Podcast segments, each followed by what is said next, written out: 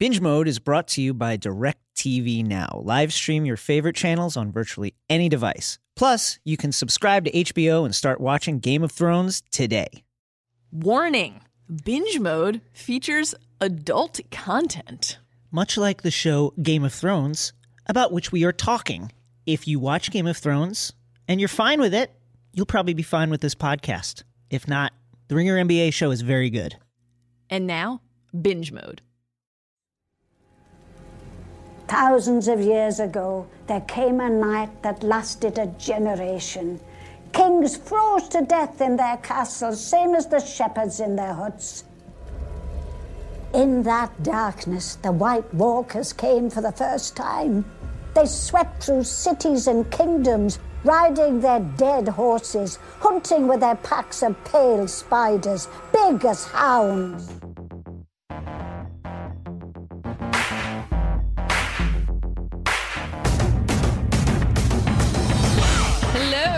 And welcome to Binge Mode, the newest podcast from The Ringer. I'm Mallory Rubin, deputy editor of TheRinger.com. Joining me today, now that he's finished talking to Cersei about fucking some painted whores, Whoa! it's Ringer staff writer and the internet's archmaester, Jason Concepcion. Jason, hello. Hello.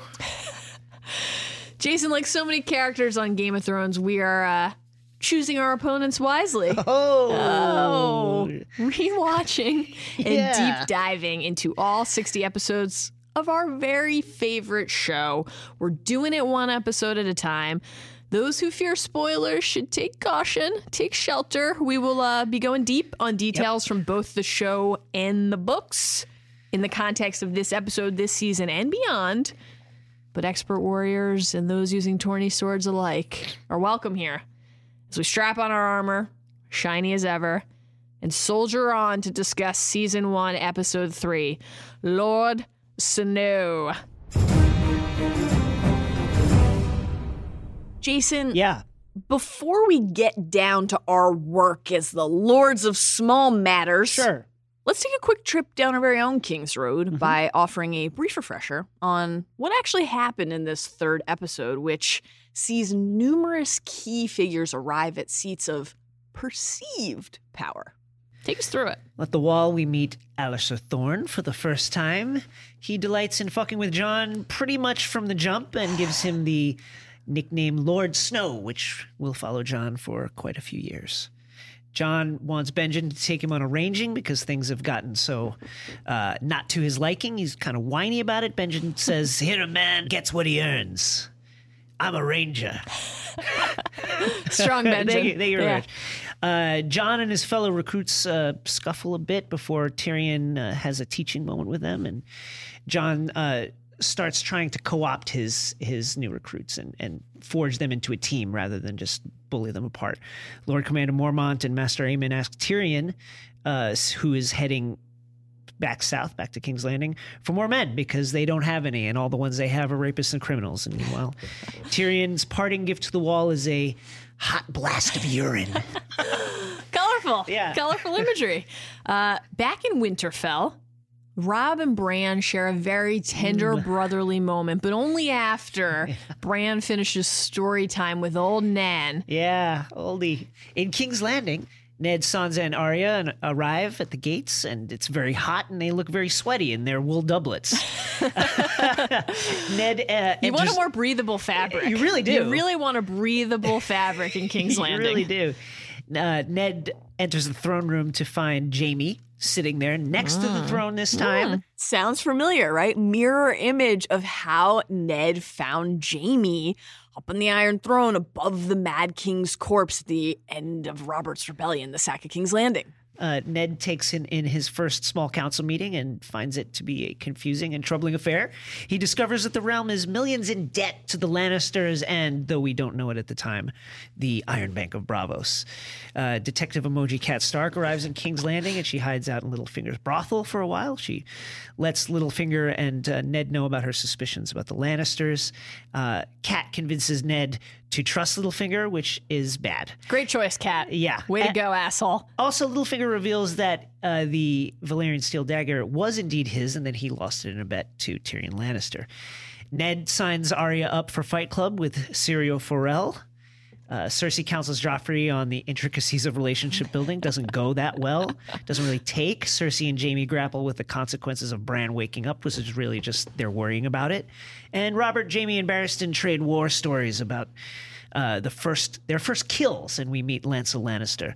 Gods, I was strong then. I thought you were gonna go. With, Gods, what a stupid name. Robert is the, the best at saying He really is. gods. Gods, Gods. Lancel. What a stupid name. Meanwhile, over in the Dothraki Sea, Yes. Dany refers to herself as Khaleesi, gives her first command, taking on the leadership role. One is not too pleased about this. Viserys absolutely loses his mind and then promptly, in a fitting Dothraki punishment, loses his horse. Ever so slightly more important in this episode, Dany finds out she's pregnant. Khaleesi is pregnant. Would you like a dog for dinner? Yeah. Perhaps a goat.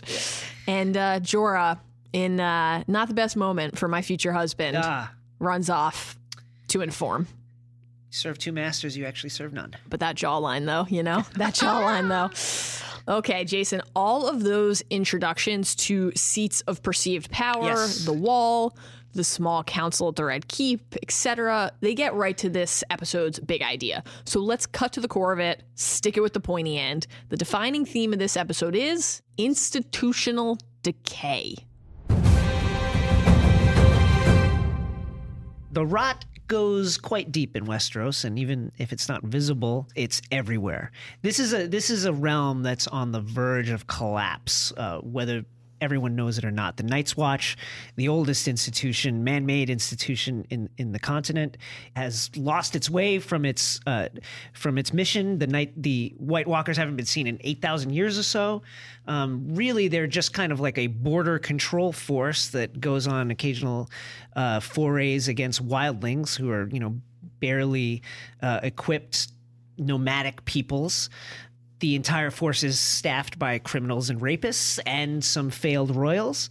Um, and this is something that Jon figures out firsthand. This is this is the vaunted Night's Watch, and all they can staff are three castles of the nineteen along the wall, and you know, not the crack force.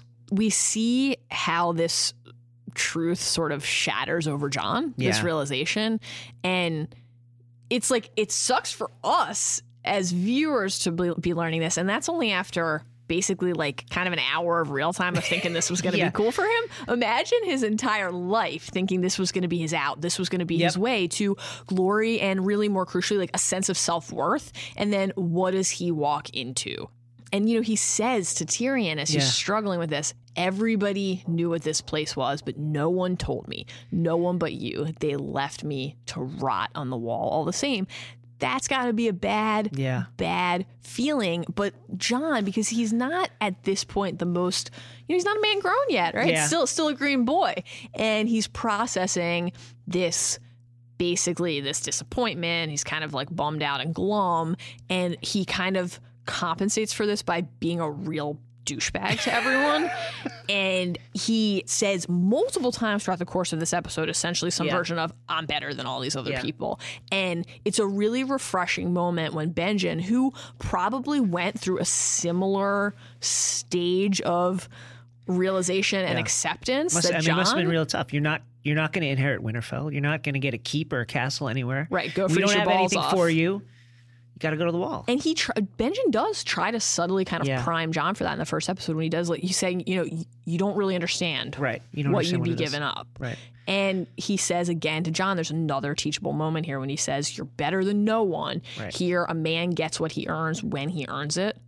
Of course, then, gotta have the, the, the token, we'll speak when I return. Whoops. You, can't end a conversation with Jon without promising that you're going to speak to him again one day and then never seeing him again. It's just, it's really a crucial part of this show. And it's interesting because you'd figure Jon being from the north, the wall being in the north, uh, that he would realize that. But actually, but it, this this brings an important point to the fore, which is that the Night's Watch has a different standing in the north. It's i embedded deeply into the culture and, of the north. Um, you know, they saved the world. and so they wouldn't quite. They they still see it as um, a, a very honorable profession. we see that play out in the conversation between Benjen and Tyrion Yes. later on, right? Yeah. Because it's a lot easier for Tyrion Right. to to distance himself Yep. from what's happening here, and it's impossible basically for Benjen to not take it as a slight. Yeah. And so he says to him, "The Night's Watch is a joke to you, Right. Isn't it?" right. he's basically trying to shame Tyrion for not taking their plight seriously. He goes on to say, they die in pain and they do it so plump little lords Plump like, lords you like you. can enjoy their summer afternoons in peace and comfort. Great, great comeback from Tyrion. Turns turns to Yoren. Do you think I'm plump? always one with the always one for the quick retort there, which is uh which is one of his his hallmarks. Um, but then you know what what's Tyrion's explanation for Yeah. this for his stance? He says that he admires the Night's Watch, but there's always the but. I don't believe the giants and ghouls and White Walkers are lurking beyond the wall. I believe that the only difference between us and the wildlings is that when that wall went up, our ancestors happened to live on the right side. He's of it. right in a way. He's right and he's wrong. He's right. He's and he's right wrong. and he's really wrong. He's right and he's wrong. That the, the wall did go up, and those that were on the other side could easily have been Northerners, but now they're not. Uh, and it has been nearly 10,000 years since the White Walkers were last seen. So, for all intents and purposes, they are perhaps legendary, but we do know that they exist. right. They're back. And Aemon, Maester Aemon, he is kind of like a bridge between some of these worlds. Oh, big time. and he has is uh, one of the first moments that he will then continue to have where he really serves as the voice of reason the the the sort of like figure hanging over everybody who is able to step back and see the stakes see what is really happening what has happened in the past Yeah. what could happen in the future and to not be bound by just what he's used to Yeah. right he's beyond that now and he says the Night's Watch is the only thing standing between the realm and what lies beyond, and it has become an army of undisciplined boys and tired old men. Yeah. There are less than a thousand of us now. We can't man the other castles on the wall. We can't properly patrol. Dot dot dot. We barely have enough resources. So Yeah. that's not like a nice little putting the bow on the institutional decay thing Right. there. Like he's basically saying that it's not even an institution at all. Yep. It's more of the idea of an institution, and the idea can hold up in people's minds, but it can't actually hold up in a fight. And of those less than 1,000 men, you know, only a third of them are going to be rangers. There's, you know, the others are cooks and, and builders, uh, not armed forces, not armed men, not the point of the spear. So they're much weaker than even that makes them appear to be. Uh, and then meanwhile, you look, you zoom out at the realm itself, it's broke. they got no money Yeah. uh, you know, Ned finds out that the crown is uh, six million in debt, half to the Lannisters, which ain't good. The Lannisters also secretly broke, though not telling anyone, uh, and the rest to the Iron Bank, who is are. You don't want to go into debt against the Iron Bank. So what does this mean? Uh, the crown can't make moves in the ways that it would like to. It can't meet challenges. Uh, it's just been badly managed. Part of that is the knock-on effects from Robert's rebellion. Uh, you know, they um, King Aerys also was beggaring the realm at the time, and he was uh, raising up these kind of like rogue lords and anyone who would support him to high positions, and and people were getting rich off that. So when Robert came in, all of a sudden you need to find this source of money. Here comes the Lannisters, open-handed. Marry my daughter, you get all the money you want. So the kind of uh, the vistas and the perspective of the of Westeros has really, you know, it's it's shrunk. It's become a very insular land of kind of like feuding families, which it always was. But there was kind of like an overarching um, glory to it, and that glory has really faded now. And it's it's so interesting too in terms of Viserys, right? Because like what's the big knock on him? Beggar king. But in a way, if you wanted to be really uncharitable, you could say that Robert's no different. Yeah. He's also a beggar king. He just happens to have more armor and shields and swords around him, right? Hey guys, just a quick break to tell you about our sponsor. Binge Mode is brought to you by DirecTV Now. Live stream your favorite channels on virtually any device. Plus, you can subscribe to HBO and start watching Game of Thrones today. And now, back to binge mode. So, okay, why is everything broken in the realm? Let's just quickly run through some of the things that people say in Yeah. this episode. Okay. There's the great, really good parenting by Cersei in this episode. Great exchange between Cersei and Joffrey, very telling. He says, So you agree the Starks are our enemies? And she says, Everyone who isn't us is an enemy. Yeah. Okay. Varys. My little birds are everywhere, even in the north. They whisper to me the strangest stories. Ned, finally sort of learning to accept Littlefinger after Cat talks him into it. You're a true friend. And then Littlefinger says, Don't tell anyone. I have a reputation to maintain. Like being a good dude is a bad thing. Don't slander me by saying I'm a nice guy. Robert, when he's talking, uh, sharing war stories with Jaime and Barristan and talking Yeah. about his first kill and says, Now the Tarleys bend the knee like everyone else. He could have lingered on the edge of the battle like a smart boy talking about the first guy he killed. Like that's the noble thing to Right. do. How do you survive? You don't participate. Nobody tells you that they shit themselves. And then Cersei, again, classic parenting move here. Someday you'll sit on the Iron Throne and the truth will be what you make it. Why is everything so fucked up? Yeah. Because nobody is invested in doing the right thing. It's it's a me first society, right? Like this is this is Trumpism. and Cersei making the classic mistake of of uh, overestimating the power that the uh, that the king would have. Part of the reason that Robert drinks and whores so much is he, whether he understands it consciously or not, he senses the tenuousness of his position. she should know Yeah, better, she should right? know better. Why is she telling Joffrey something that she knows isn't true because she is currently or about to be in the position of making it not true? So, okay, a lot of what we just touched on stems from changing circumstances or a falling out or faulty leadership, a loss of purpose, some combination thereof, right?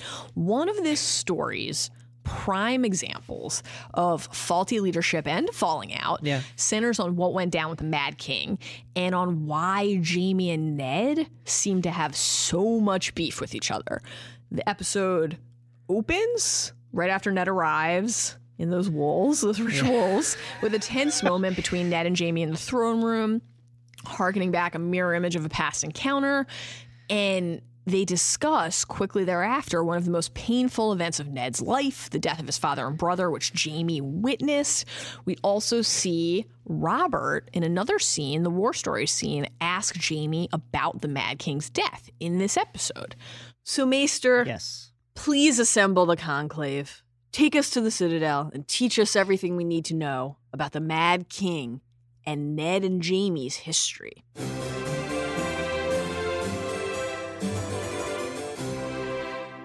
You know, Jaime is one of the most interesting characters in the entire story. It's his handsome. handsomeness.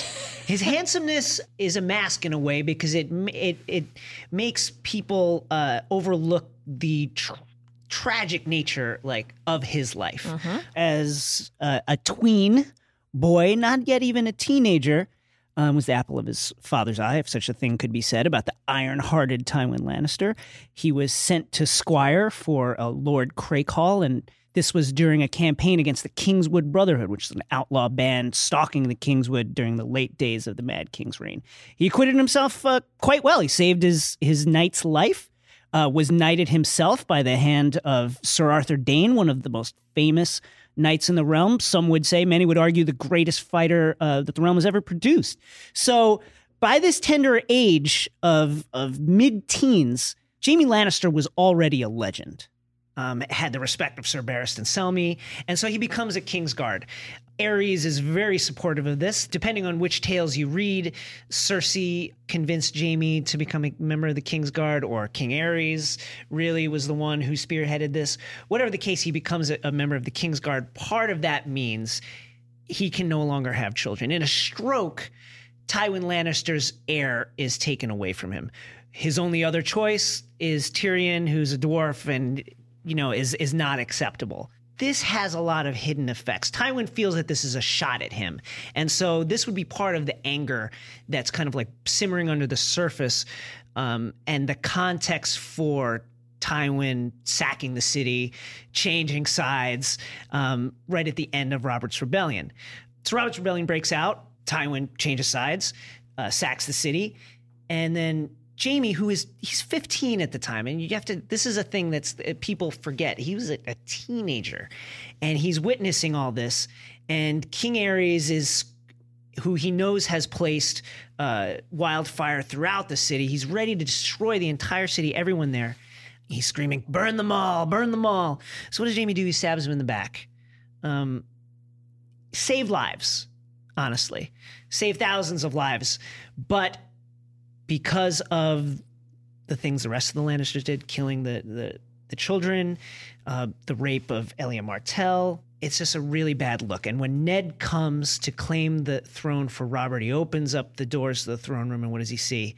He sees young Jaime Lannister with a bloody sword sitting on the Iron Throne and Aerys at his feet. And it's an image that left a indelible mark in Ned's mind. He doesn't like the Lannisters. He doesn't trust them. They're false. Uh, they'll stab you in the back at a moment's notice, and they're not to be believed or trusted or left unlooked at.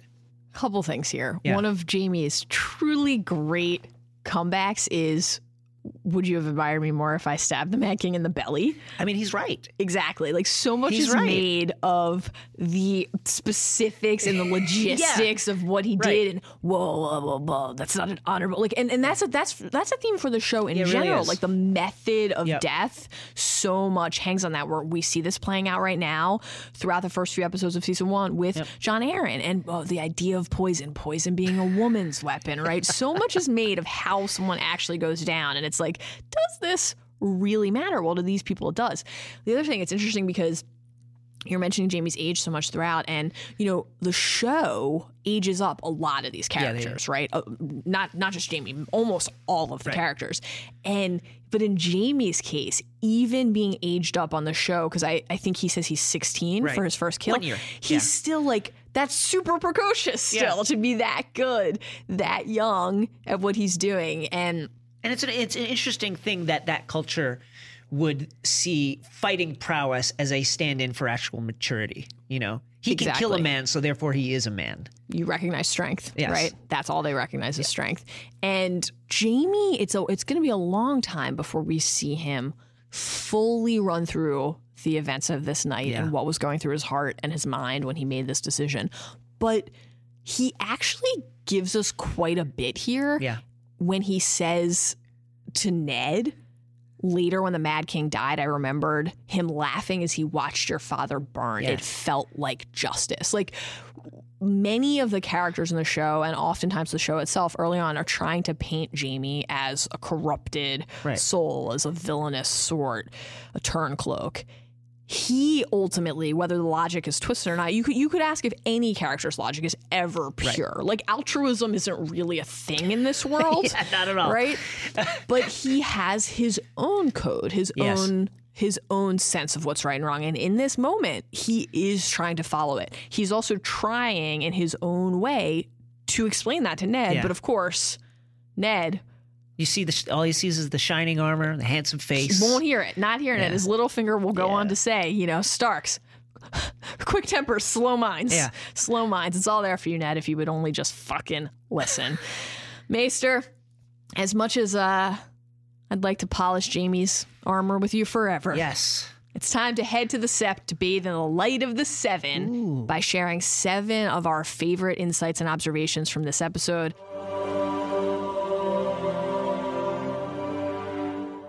What do you got? What stood out to you? Uh, I love old Nan's hit here. She comes in and she just throws 120 miles per hour for an inning. I love uh, Robb's little rejoinder that uh, old Nan once told him that the sky is blue because the world exists in the eye of a blue-eyed giant named Macumber. Perhaps it does. Can I just say, not to get too cheesy here, I don't want to Yeah. cry quite yet. Sure. When Bran responds to that Yeah. and just in the softest, gentlest voice says, maybe we do. I it's truly one of my favorite moments in the show. I mean it. It really is. It's so beautiful. And because it's kind of like a meta thing. Yeah. It's like, well, Yeah, maybe we do. How do we ever really know? The imagination, the open mindedness. That's why Bran is so superior to so many of these other people Yeah. and is going to go travel this kind of quintessential hero's arc. He is receptive to ideas that other people really aren't. It reminds me of a great moment in Deathly Hallows, one of my all time favorite. I you didn't think I was going to get this far without going into to a Harry Potter thing, but when when Harry says, "Is this all? Yeah. Is this real? Is this all happening inside my head?" and Dumbledore says, of course it's happening inside your head, but why on earth should that mean it isn't real? It's just like this is why we read stories. This is why we watch shows. This is why we dive into a world where we're going to spend 60 episodes talking about a thing that we've both probably watched so many times we can't even count anymore. We love it Yeah. and it's beautiful. All right, enough, enough cheese. I'm sorry. Next, number two of the seven. Cersei tells Joffrey, the occasional kindness will spare you all sorts of trouble down the road. Does And I just want to say, Yeah, right. what if he had listened? What if she had listened? what if she had, like listened to herself? He, I guess he tried briefly, you know. Give- give- gives a little, gives a little, a little locket. You're my lady. Here's, You're my here's a lady. locket. I've named it Throat Killer. Yeah, Joffrey. It's like the one uh, good bit of advice your mom ever gave you. You should have taken it to heart. I mentioned this at the top, but the Iron Bank, um, they own a portion of the crown's debt, foreshadowing trouble to come from over the seas. fourth up for me and uh again just uh whew, kind of a kind of tugging at the heartstrings here a little bit painful painful to Yeah. return to these early episodes and realize how many of the amazing pairings that we see we are ultimately robbed of long term we are going to spend a lot of time making fun of cat and ned like a lot of time making fun of cat and ned they're easy targets but honestly like an incredibly tender final Really? moment between them really beautiful really, true. lovely Tyrion and Jon. I would be I would I would spend 6 seasons with those two. I'm so sad that they had to say goodbye that early on. Tyrion and Yoren. Ah, What brothel would we not go to with those two? I think you're, you know, Yoren, you know, uh, Yoren might be one of these Sally on the side guys that Sam is always talking about, Right. you know? well, I think Yoren uh, wants to know more about the Dornish women. That's right. The women of That's Dorne. right. All right, what's next? uh, King Robert's first kill at Summerhall was um, kind of an interesting fact that it would happen then because Summerhall was not even it was the second battle of the rebellion and then there were three battles within that battle so it's kind of interesting to think that robert this great warrior hadn't really killed anybody yet um, I don't buy it. do you know about it Nah. i s- brought my hammer down on his chest I think- in his breastplate God. gods i was strong then My my my guess here They don't is- tell you how they shit themselves. Uh, I have to assume that he just was too drunk to remember, Right. blacked out during a couple early I- kills. I also love, I also love the way when uh, Barristan tells him what he did with a lance. Kill him with a lance. Oh, quick one! Ro- Robert's definitely familiar with quick ones. Yeah. Um, sixth for me, the sound editing in the final mm. scene of this episode is absolutely unrivaled. Chills. Ned walks up and watches Arya and Syrio engaging in a, a, a, a dancing, a water dancer lesson. The music's playing, it's coming in pitch perfect, and Syrio's just saying over and over Yeah. again, dead. Dead. Very dead. And sudden, suddenly, as he's saying that, the sound changes from the, the clack of wood on wood to metal on metal, actual sword on sword, Great. simultaneously calling back to what Ned has already lived through and foreshadowing what, on some level, he knows is about to come. Yeah. Let's talk about uh, health violations. Yeah, let's. Um, Tyrion shakes Jon's hand after uh, urinating off the wall. Hope he tapped that one out. tapped that little guy out. Um, Irri and Rakharo talking about uh, what they want to feed Dany since she's now pregnant. Uh, Pretty gross. Irri settles for a moment on dog before being talked out of it by Jorah.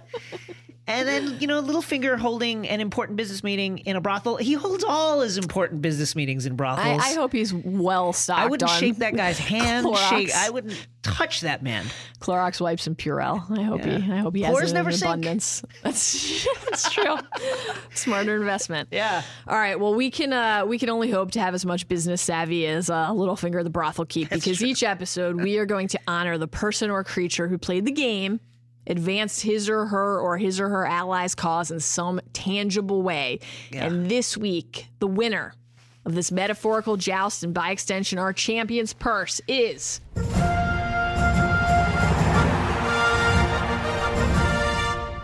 Arya. What an episode for Arya. What an episode for Arya. Uh, first of all, she owns a sword, which is not a thing that a lady, not a proper lady.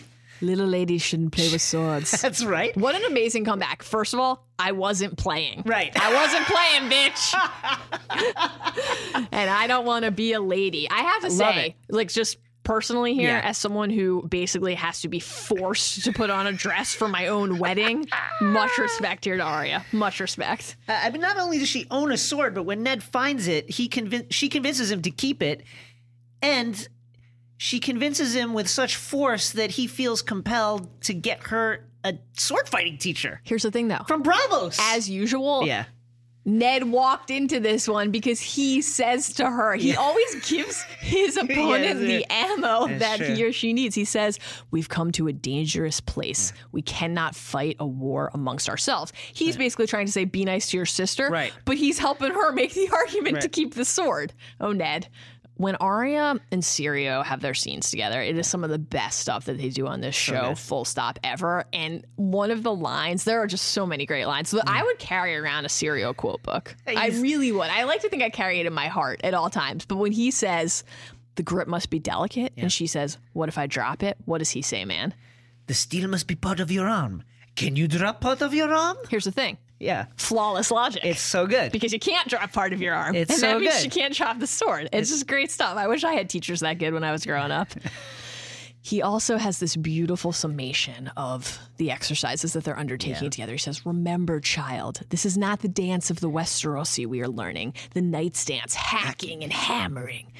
This is the Braavos dance, the, water, dance. it is swift and sudden. All men are made of water. Do you know This This is so good. if you pierce them, the water leaks out And they die. and they die. It's just perfect. It's just perfect. Syrio teaches you everything you need to know. What a guy. Her first list, Yes. Early on. her very first list. I hate all of them. All of and uh, of course, this would become a defining characteristic of Arya. And you know, as usual, she's she's just more in tuned with the dangers of the place, the dangers that surround them, and the things that are going on than Ned, which is not surprising. No. Ned, uh, a little bit of a dunderheaded dude. He's spent the last uh, almost 20 years just with his head stuck in the ground under Winterfell. Um, Ned tells Arya that Sansa must take Joffrey's side, even when he's wrong, because one day they'll be wed. And Arya asks how he can let Sansa marry someone like that. And it's a great, Great question. Great question, Great bro. question. Very Arya- good question, uh, guys. Arya is so hip and with it. it. She Yeah. has not actually had like a ton of screen time to Yeah. this point, three episodes in, but we have learned so much about her character. She already has Needle. She's already learning how to be a water dancer. She's already infuriated at the Hound, and we know how crucial that relationship and that tension is going to end up being. And she's already making lists. Like, Yeah. this is who she is. She's going to grow into each of those things, but they're already here defining her. Love it. It's just great stuff. Ride or die for Ari. Absolutely. All right, guys. Thank you for listening and for doing some water dancing with us today. We uh, we hope that you had as much fun as we did, and that you will join us again next time when we will be discussing season one, episode four: cripples, bastards, and broken things. Until then, be mindful. They never tell you how they shit themselves. they never tell you that in the songs.